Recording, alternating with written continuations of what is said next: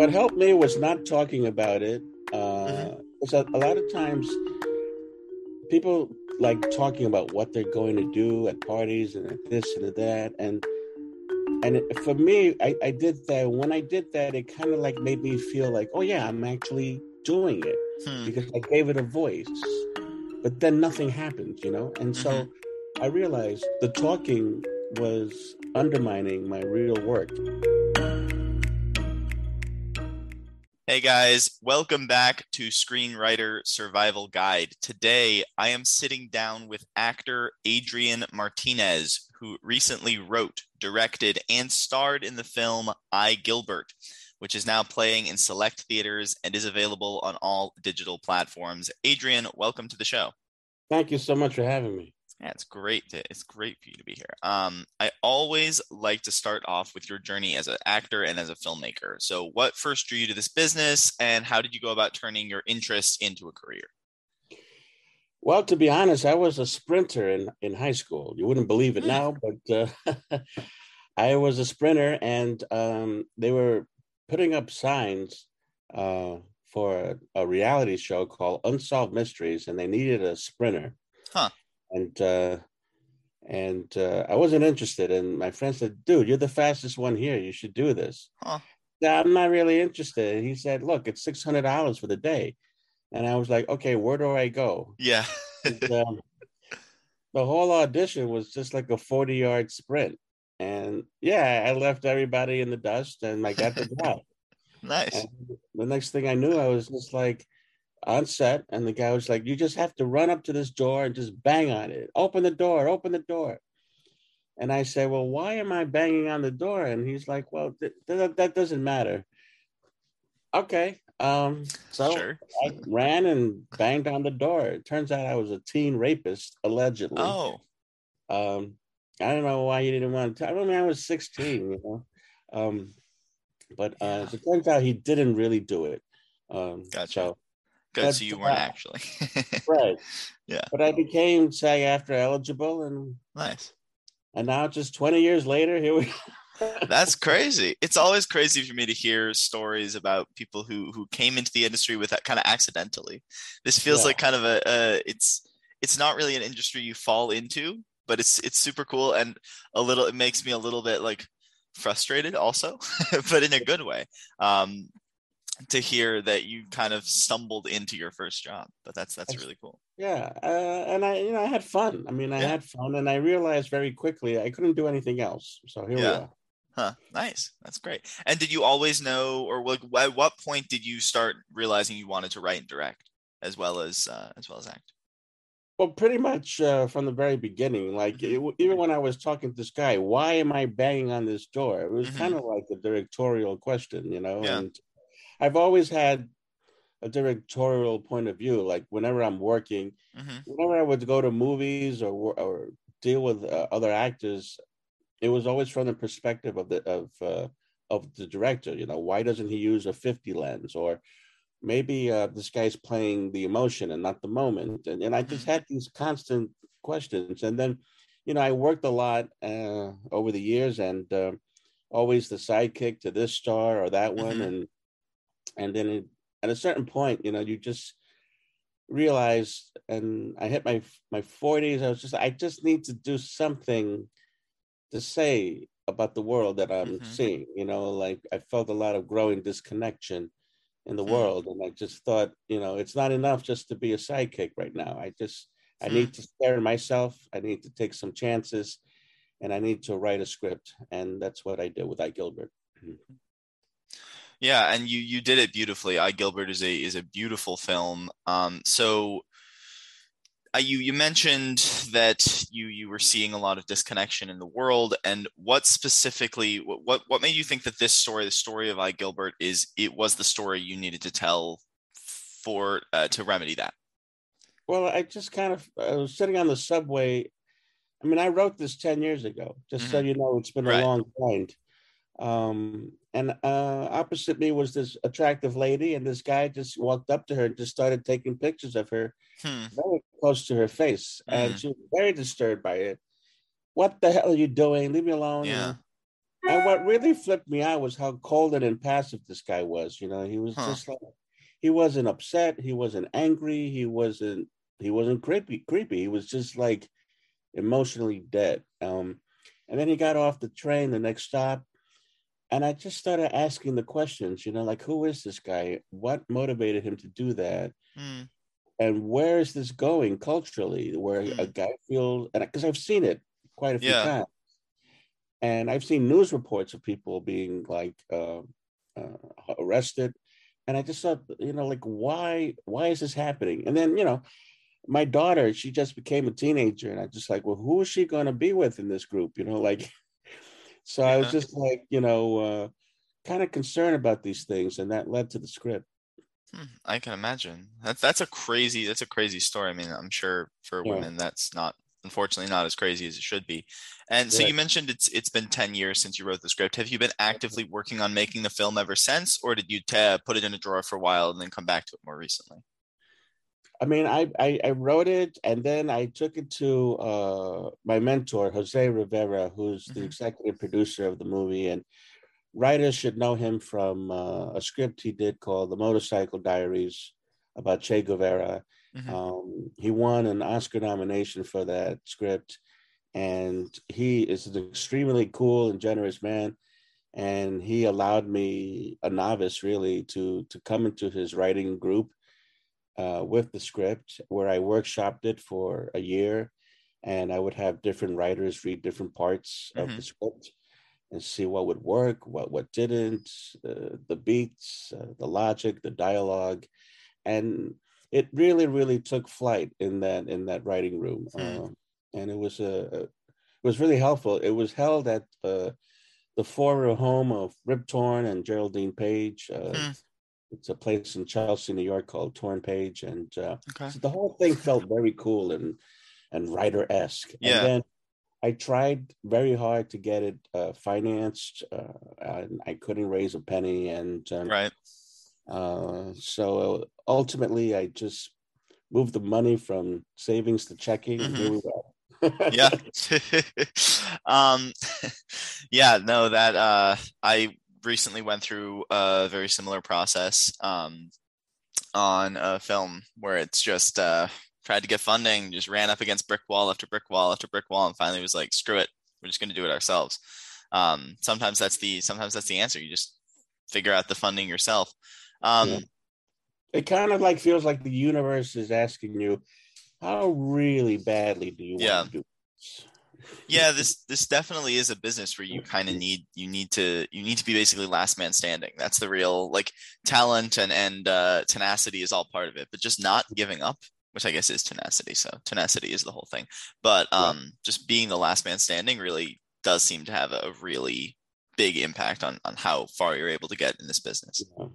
resiliency. I remember Mhm. watching a documentary with uh, Rita Moreno, hmm and she's been through all these horrible things. You know, her uh, her agent uh, raped her, and oh she jeez stayed with him, and and this is uh, in her documentary. So it's um, and then you know racism, ageism, all this kind. And she said, "How did you?" How did you hang in there? And she says, You have to be resilient. You just have to be resilient Mm, and that's what I am. And so, yeah, you have to be resilient.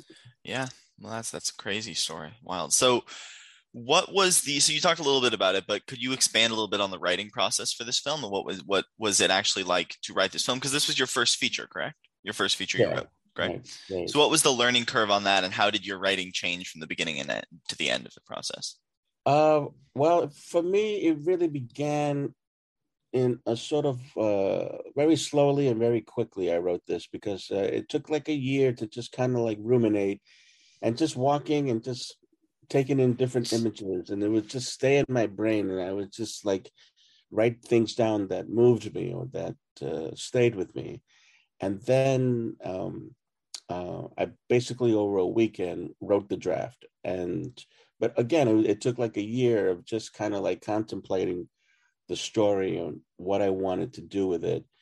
And Mhm. then i just like i went to a place called uh, the writing room and it's 24 7 and you just basically go there and you can stay there all day and all night Hmm. and write and write and write. And no one talks to you, no one bothers you. There's no phones allowed, and you just kind of It's amazing. Yeah, That's an amazing. That's in New York. yeah. It's, called in the writing room? Yeah, and It's uh, crazy. it's a sanctuary, really. I mean, you know, everyone sits in different cubicles. No one's allowed to speak. No one's Hmm. allowed to use their phone, and um, you just write. You have no choice but to write. That's amazing. And I I cranked it out over the weekend, and it was terrible. But I Wow. knew I had an idea that this was, you know, in the right direction. Yeah. Yeah, I think a lot of first drafts are like that where it's it's you know that it most of it is utter crap, but that you know like okay, this is the right story to tell, even if I'm not telling it correctly yet. Right. Um and having tenacity just stick in there again is, you know, that always comes back to that. So could you I'm I'm always fascinated by the stories of how um, projects find their funding, and this is really you have a really cool story. Could you tell us a little bit, talk us a little bit through the process of trying to go the studio or investor route, and then kind of when you decided and why you decided that wasn't the the right direction for you, as much as you're willing to share. Yeah, I mean, I had reached out to a lot of uh, some of the the stars I've worked with, and uh, um, they they weren't able or, to, to to support the project. Mhm. Um, and then I reached out to my reps, and I said, "Do you know people interested in this story?" And you know, it's interesting because the edgier the material, the more people just don't want to be associated with Hmm. it. And this is kind of edgy material Yeah, it, it, we have a character that uh, basically in this culture nobody wants to talk about um, Mhm. and so i knew it was going to be a tough sell you know and uh, so i made a decision to sell my property and with the money i financed it and i i, I uh, have no regrets because the choice was do i live the life of an actualized landlord or do i live the life of an actualized filmmaker Yeah. i went with filmmaker yeah, I, I that seems like the right choice. It is still a difficult choice. Was that did you kind of sit with that choice for a while, or was it an e- once you decided this is once you saw that this was the only way forward for the film? Were you like, no, this is this is an easy an easy question? And then how did you kind of get get ready, get used to that that idea that you had to sell this property that probably was bringing in money for you?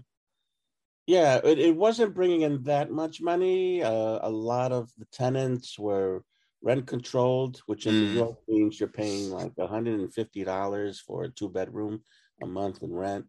Uh, so I had to spend a lot of money in taxes and running the property and Yeah. doing repairs and all this. And I was just miserable. And everybody Yeah. was telling me, dude, you don't sell property in New York. You don't sell property. in New York." And um, and I believed it, and I for a long time, and then finally, I just felt so haunted by the script, Yeah. By my own talent, really.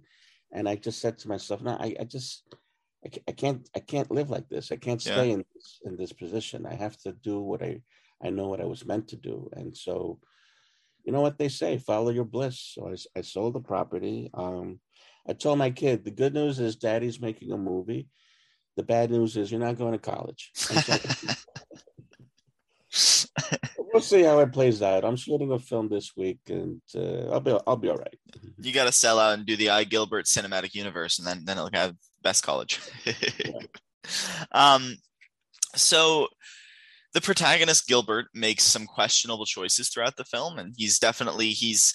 I wouldn't. I don't know if I'd go so far as to call him an anti-hero, but he's definitely uh, a difficult. He he's a difficult person. He's struggling with stuff, and that's leading him to make really kind of bad, uh, hurtful choices to the people he cares about. And did you ever were you ever afraid of alienating the audience in that process? How did you balance making him complex and grounded while also um, ensuring that you keep the audience on his side? Well, I thought the most important thing was to make sure that this character was a three dimensional human being. Like, Mhm. if it's you know, we see so many horror films where it's just like a one note thing, just like a killing machine. You know, like Mhm. So if Gilbert just went around taking photos of people, end of story, it wouldn't be interesting and nobody would want to see it. I think the fact that it's so ambiguous and layered is what makes people enjoy the film because this is a guy who is tormented really he has no skills uh, in terms of how to connect with anyone. Mm-hmm. He's really someone who is is trying to connect but doesn't really know how to do it. So he hmm. goes around taking photos. And I remember uh, attending a, um, a seminar with Paul Schrader, who wrote Taxi Driver, mm-hmm. and he would talk about metaphors, and he would say like, so the metaphor for loneliness in Taxi Driver is the taxi. Okay. This guy just driving around all by himself, lonely. And I thought that, okay, what's the metaphor for iGilbert? And to me, it was the phone mm-hmm. because mm-hmm. the phone, we all love our phones, man, you know, but mm-hmm. the reality is it can be sort of like a barrier between true connection. Like as if mm-hmm. there's all this surface connection with Insta and TikTok, but what are we really doing as a people to stay mm-hmm. connected? And so that led me to want to write about a guy who only can connect with the phone and, and mm-hmm. what that would look like. Mm-hmm. Yeah, that makes sense. That makes sense.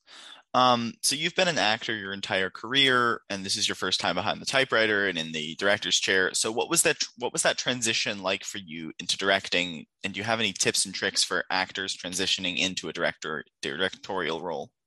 Yeah, I mean, I had done some short films in college, and so mm-hmm. my point of view was I had a 20 day shoot for iGilbert, and I was just like, okay, I'm going to shoot a short film every day for 20 days. Hmm. And that's how okay. I wrapped my head around it. Huh. I'm doing a short film a day every day for 20 days. I made sure I had weekends off. Mm-hmm. So we had five day weeks. We never went over 10 hours. I knew exactly what I wanted to shoot, and I shot very quickly, mm-hmm. and mm-hmm. uh, and we got it in.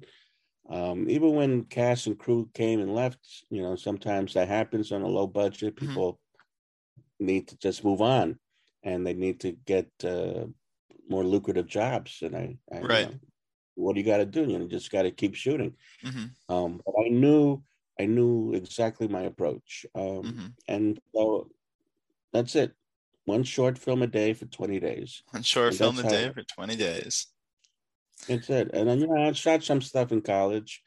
I had always been a fan of of directing. When, when whenever I was on set, I mean, mm-hmm. Sidney Lumet, Sydney Pollack. I mean, I worked with some really cool directors. I would always hang around and watch them work.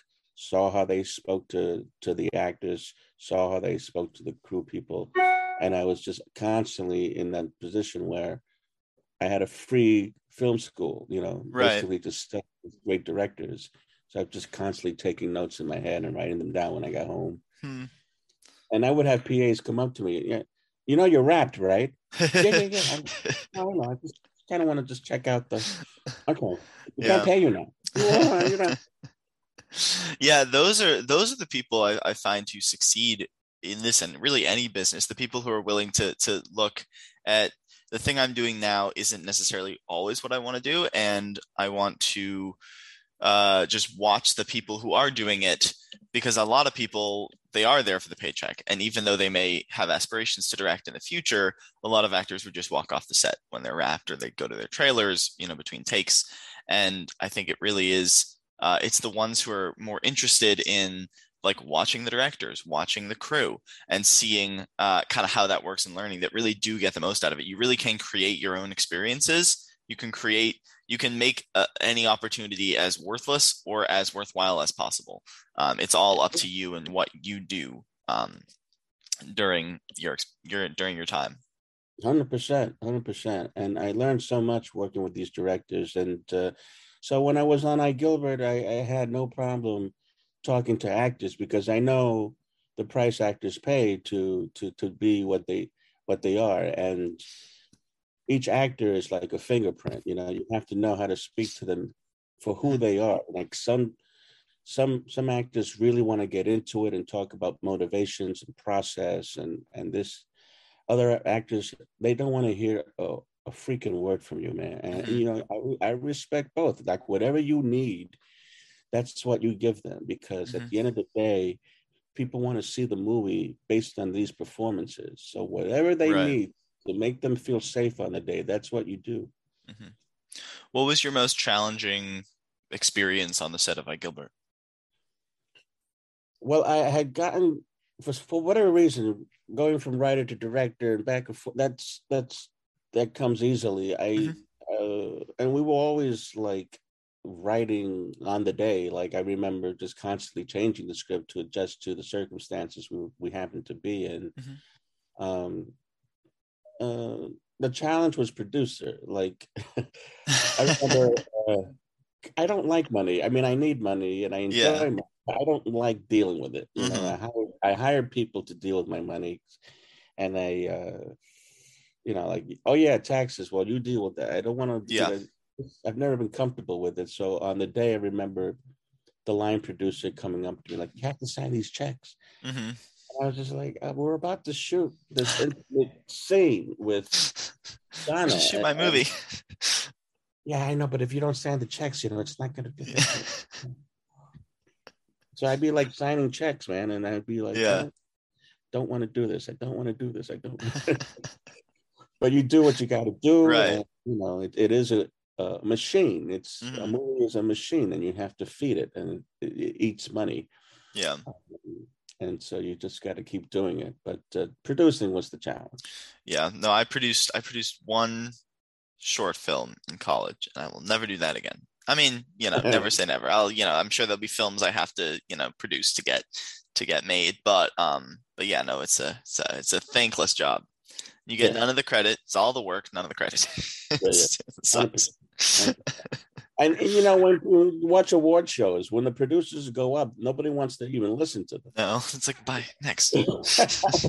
Tea break you know like yeah. like uh, but yeah they're absolutely necessary. Yeah. So i can imagine that acting in a film that you're also directing can be another big challenge especially when you're tackling such an intimate and grounded story like this one.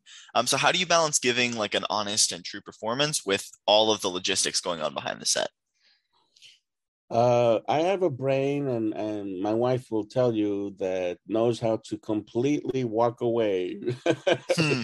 when you are in a given circumstance. Like I know how to compartmentalize and just actually be somewhere else. So mm-hmm. when I when I was performing, I would have uh, Walter Cruz, my stand-in. Uh, I would say, okay, go over here. Let's look at this. Let's set up the shot with my DP and I was look at it. I would check it on the viewfinder, and then I would swap him out, and I would do the same. Um, and uh, and if I liked it, if I thought it was interesting, it stayed in the movie. If it didn't advance the story, it's gone. Hmm. Um, and that's how I did it. Basically, I just don't.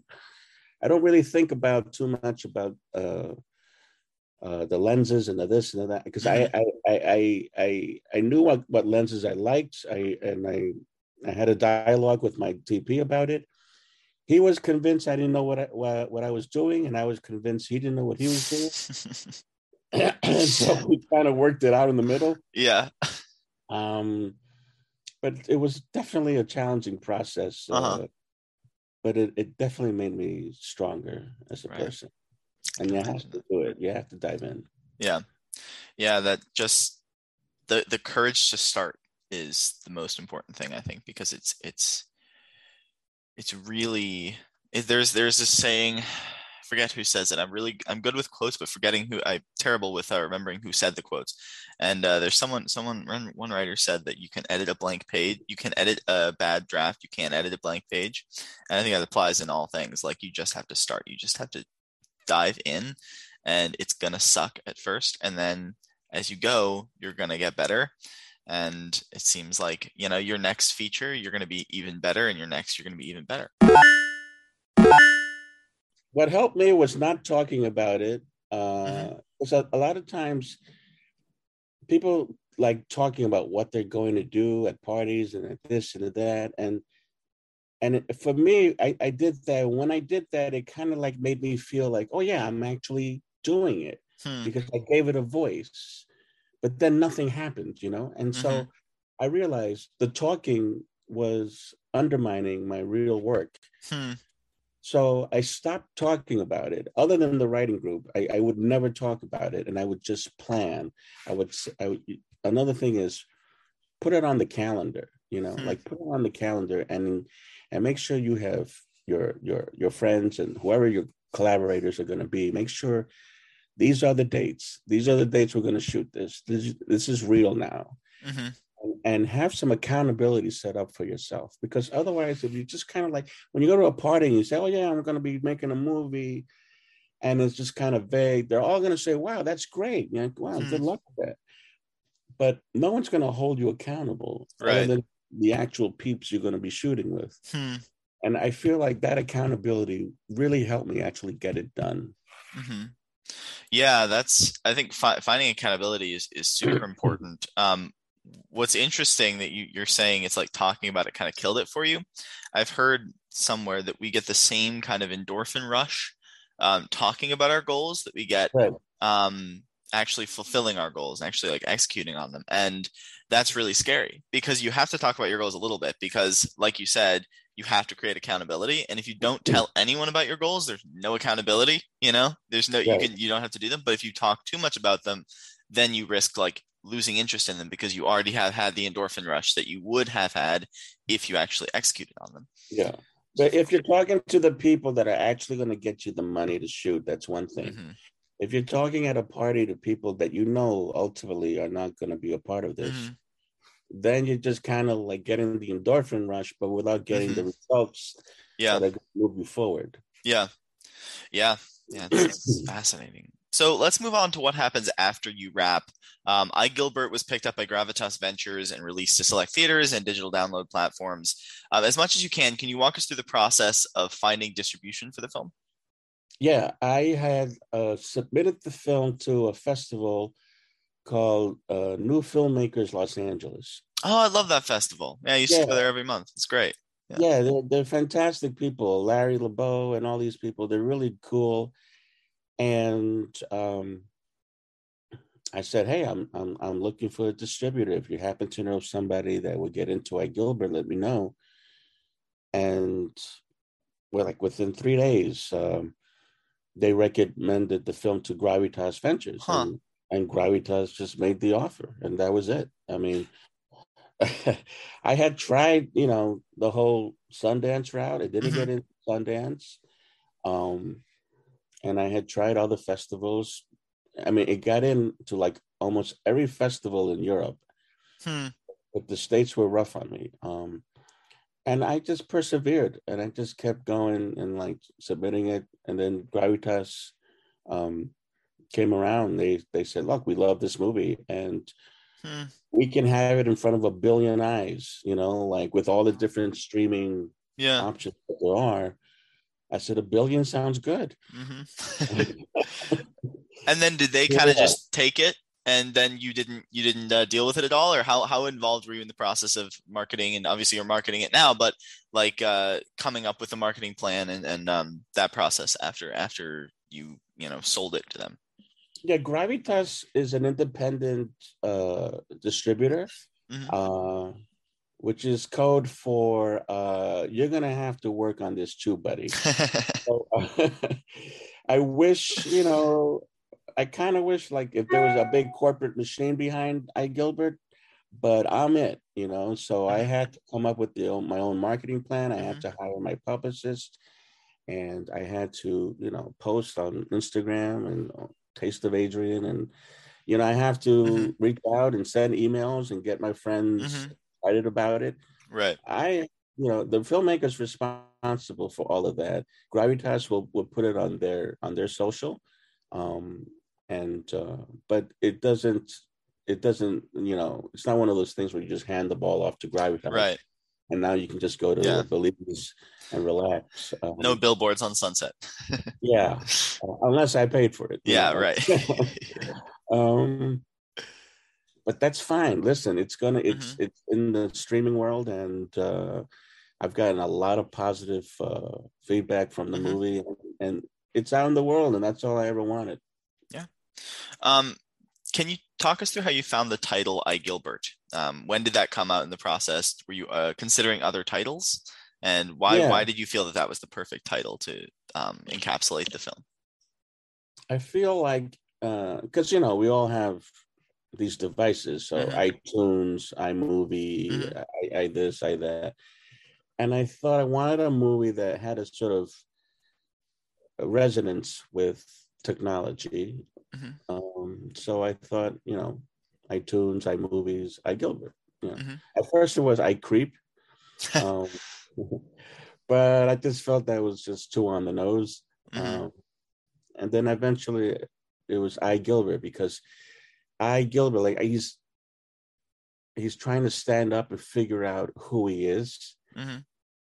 And he's also completely enmeshed with technology. Right. It made sense. Yeah. I definitely like iGilbert better than iCreep. I Creep also puts you at arm's distance from the from Gilbert, from the character. It like pass, uh, passes a judgment on him before you've even started. And I think yeah. Gilbert was the perfect title. So congratulations. Thank you. So everybody should definitely go see this film. Um, if they do, where can they find it?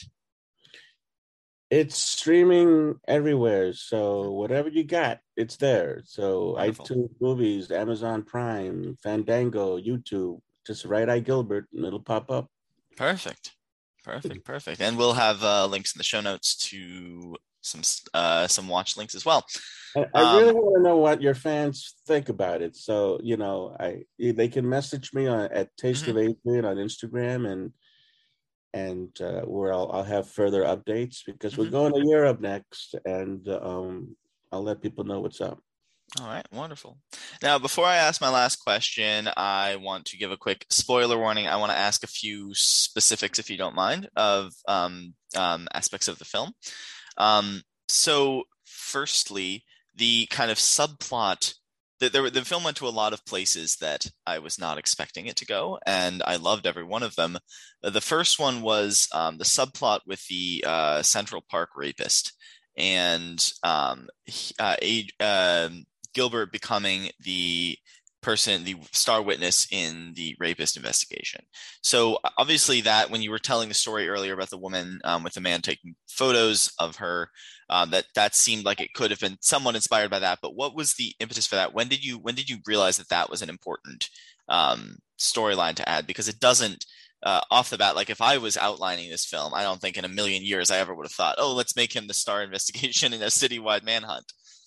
Right, right. I, to me, it was uh, to show how how the phone can be your friend and it could be your mm-hmm. enemy. It can save a life and it can hmm. destroy a life. Okay. And here, here he had an opportunity uh, to show a, a, moral compass that we haven't mm-hmm. seen before. Mm-hmm. Um, mm-hmm. um, I mean, I feel like uh, he was just completely inept in, in terms of like doing the right thing or having the right skills. He's trying to survive. With every picture he took of everyone, he's just trying to connect. Um, mm-hmm. He doesn't realize that this is the inappropriate way of doing it. Right. Um, but here he is. He's photographing a woman uh, uh, that he's drawn to and trying to connect with in his broken way and then he sees this guy confessing to a crime. Mm-hmm. Suddenly, his moral compass is awakened, and he realizes this could this could incriminate him, and let me film him. And it was just to show the power of the phone and how it can work for us and hmm. against us. That's great. I also I think it's I think it's super interesting because you you talk about how Gilbert often isn't seen by people and that like that's like a, a core tenet of the film and what's kind of interesting is the rapist, you know, follows him off the train uh, into into um, Grand Central Station, and then, um, but when he passes out, eh, the rapist doesn't think to go find his phone or grab his phone, and it's it's almost one more example of oh, okay, this man is no longer a threat. Um, is a very another another kind of more subtle way of of, of um, talking about how Gilbert um, is not really seen by anybody. Yeah, thank you for catching that. And you know, like uh, that was one of several. you just you just touched a nerve, dude, because that that scene. um, we we shot it in Grand Central in New York, and initially in the script, the phone falls on uh, a subway track. Mm and Gilbert dives onto the track because he knows he's got the evidence. Uh, and a train comes and he gets his phone and people pull him up and it's that classic dramatic, mm-hmm. you know, train almost got me, but I got the evidence. Right. And uh, when we got to Grand Central, they said no. you, you absolutely cannot shoot that. That would cause copycats. Oh, And gotcha. no freaking Huh. way. No, no. So then I, I I like, okay, what can I do? And then so we shot a scene of Gilbert uh running away from those guys. Like he gets out of the train station, he's running away, and they track him down, they pin him down, they start hitting him and getting the phone. And he just starts screaming, You're not getting my fucking phone. You're not getting my Mm, phone. Um and then uh, neighbors start hearing them and the police you can hear a, a cop car coming and then the guys the thugs just walk away Hmm. this one the choice you see in the movie felt the most gilbert like like Mhm. he's not in good health he's Mhm. diabetic he's like and it felt right that you know he would just basically just stop himself like it's he, his body gives out on him and Yeah. just collapses and they don't want to start with him now because he's in the Mm-hmm. middle of grand central so they're going to be like nah we can't do anything you know he's Mhm. right here you know? so that just made the most sense Yeah. it was subtle but it, it felt right Oh yeah, I think it was absolutely the right choice. And then um, the ending. So obviously the ending is a little bit ambiguous. Um, I thought the interest how, how you place as you kind of we come into the last couple minutes of the film. I thought the uh, it's interesting how you because obviously the moment you the moment we first see him filming Jana um, in the shower and and everything, we immediately know okay at some point in this film. Uh, she's gonna see these these pictures. I thought it's it, the the interesting the the idea I would have the, the kind of classic way of doing it would have been like as she uh, you know right before they have sex or right after they have sex or something but you you wait until the very last moment like probably five minutes i'd say before the end three to five minutes before the end of the film for her to see those pictures and for her to reject him and then you force him to go through the the um, this decision to be better and go see her but we don't actually know if he has because at the end you still have the the phone poking out of the pocket. So can you talk about what you were thinking in those these moments and what what made you make the decision to have the ending uh, happen there? Ha- Had those specific beats play out in that way? Um, I mean, I'd like to think that Gilbert doesn't have the the phone uh, on in that last scene. Um, I'd like to think that it's not running. I set it up directorially that way because I just wanted the audience to, to project themselves into the situation. Like, am am I going to live the life of true connection, or am I going to stay behind this phone and obsessed with my phones in in the day to day life? That was the sort of macro point of the scene, Mhm. um, and I just feel like um, Gilbert wants Gilbert realizes through all the things that have happened because he pays a very steep price for his choices. Mhm. The building gets burned down, and you know he's he, he has to uh, go to the to the to the cop and Detective Rivera's like, listen, you do this again, you're going to jail. And hmm so he understands the price of, for what he's doing, and he wakes up and he wants. I think he really loves Jana, and I think he really wants to be with her. Um, but I left the phone in the pocket so that people can can wonder, like, Mhm. where is this all going? Just in Mhm. terms of a societal point of view, Hmm. like, where, are we going with all this? Hmm. Are we still with our phones all the time? Are we going to put down the phone and just like call people and see how they're doing? Hmm. Um, and so um, that was that. And then I feel like um, I don't know. I don't know if they wind up together. I'd like, yeah, I'd like to think they do. Yeah, me too. All right. Um, one more time, your social People media. have Your forgiven. Uh, people have forgiven a lot worse. You know? Mhm. yeah, that's true. Um, all right, one more time before my last question. Your Instagram is, Taste of Adrian. and is that the best place for people to reach out? Yes. Okay, great. So watch the film, reach out with any uh any questions or thoughts. I'm also on Twitter, Taste of Adrian, and Facebook, Taste of Adrian. Taste of Adrian is the main. Gotcha. Taste of Adrian anywhere you social. All right. Yeah. My final question. I always call this your screenwriter survival tip. Uh, what's the most important thing you tell a young screenwriter or an actor who's transitioning um, into their first writing project to help them not only survive but thrive in this industry? Get help. Hmm. And uh, get help. Remember, um, I've, I've, I've written several scripts uh, since iGilbert, and uh, I have one that I'm going to be shooting this year. Um, but all of it is possible because I got help. And mm-hmm. for me, the help was the writing group mm-hmm. and working with other writers, hearing their stuff, being inspired by them. Mm-hmm. Um, there's this thing called The Net of Gems, which is a story from Joseph Campbell, who wrote a book mm-hmm. called The Power and the Myth. And he talks about how in Indian culture, they see people, it's a metaphor for the world, like as a net of gems. Like we're all in this net of gems. You know, if you take one gem out of the net, it's interesting. Um, but if you put the that one gem back into the net, one gem reflects off the other, and the collective glows and is powerful and hmm. glistens. And that's who we are. We are hard uh, driven to to to work with each other, to connect mm-hmm. with each other. And even in writing, I found that to be the case. So hmm. finding a, a, support group, a writing group uh, that can help you um, hear your words, you hear them, you give them feedback, they give you feedback. That found that to me that was enormously uh, helpful.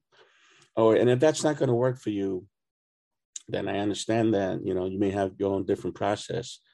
So maybe you just want to collaborate with one other person. Mm-hmm if you want to write all by yourself and you feel you have that kind of ability to do that, then go for it, you know. Mm-hmm. But make sure you work in a sacred place. Like for me, mm-hmm. it turned out to be uh, the writing room in uh, where there's like no distractions. You know, like no one can get to me. Yeah. Um, but you have to find a safe space to work because mm. Otherwise you're doomed. It just there's just so many distractions right now. Yeah. Yeah, that's an that's writing room is an amazing feature, and that was an, uh, a great screenwriter's survival tip. Getting help, I think that's that's super important to work with other people, and to it's also easy to kind of box yourself off and kind of go crazy with your writing. Just uh, just writing yourself and uh, not, and it can feel like you're writing into a void and when you you know invite other people into that void it starts to make things much much and, easier. And but you you you don't have to be Paul Schrader. You know, you are mm-hmm. enough. You know, hmm. we're interested in in your story. We're interested in your point of view. Mm. You know, mm. don't don't compare. Well, this is sucks because it's not the Shawshank Redemption. Okay, that's, that's fine.